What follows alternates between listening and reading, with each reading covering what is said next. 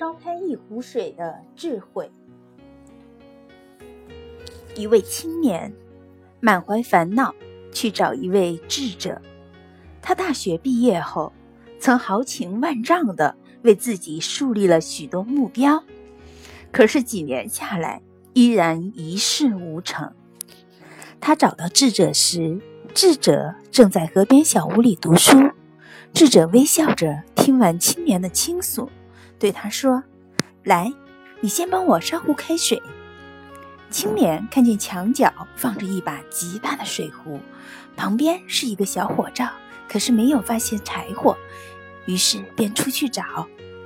他在外面拾了一些枯枝回来，装满一壶水，放在灶台上，在灶内放了一些柴，便烧了起来。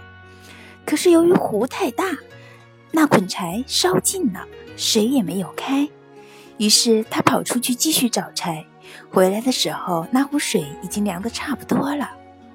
这回他学聪明了，没有急于点火，而是再次出去找了些柴。由于柴准备充足，水不一会儿就烧开了。智者忽然问他：“如果没有足够的柴，你该怎样把水烧开？”青年想了一会儿，摇了摇头。智者说：“如果那样，把水壶里的水倒掉一些。”青年若有所思地点了点头。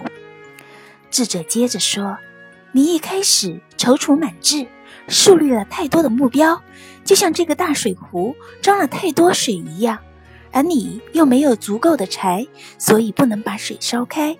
要想把水烧开，你或者倒出一些水。”或者先去准备柴。青年恍然大悟，回去后，他把计划中所列的目标去掉了许多，只留下最近的几个，同时利用业余时间学习各种专业知识。几年后，他的目标基本上都实现了，只是删繁就简，从最近的目标开始，才会一步步走向成功。万事挂怀，只会半途而废。